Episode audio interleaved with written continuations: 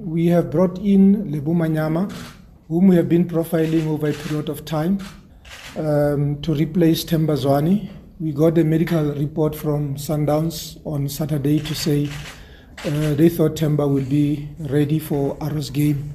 And uh, now that uh, he's not ready, they, they thought it would be important for them to inform us of his uh, uh, medical conditions. So we immediately uh, called Kaizer Chiefs and made uh, the necessary arrangement to have Manyama in camp, and uh, he's here with the team.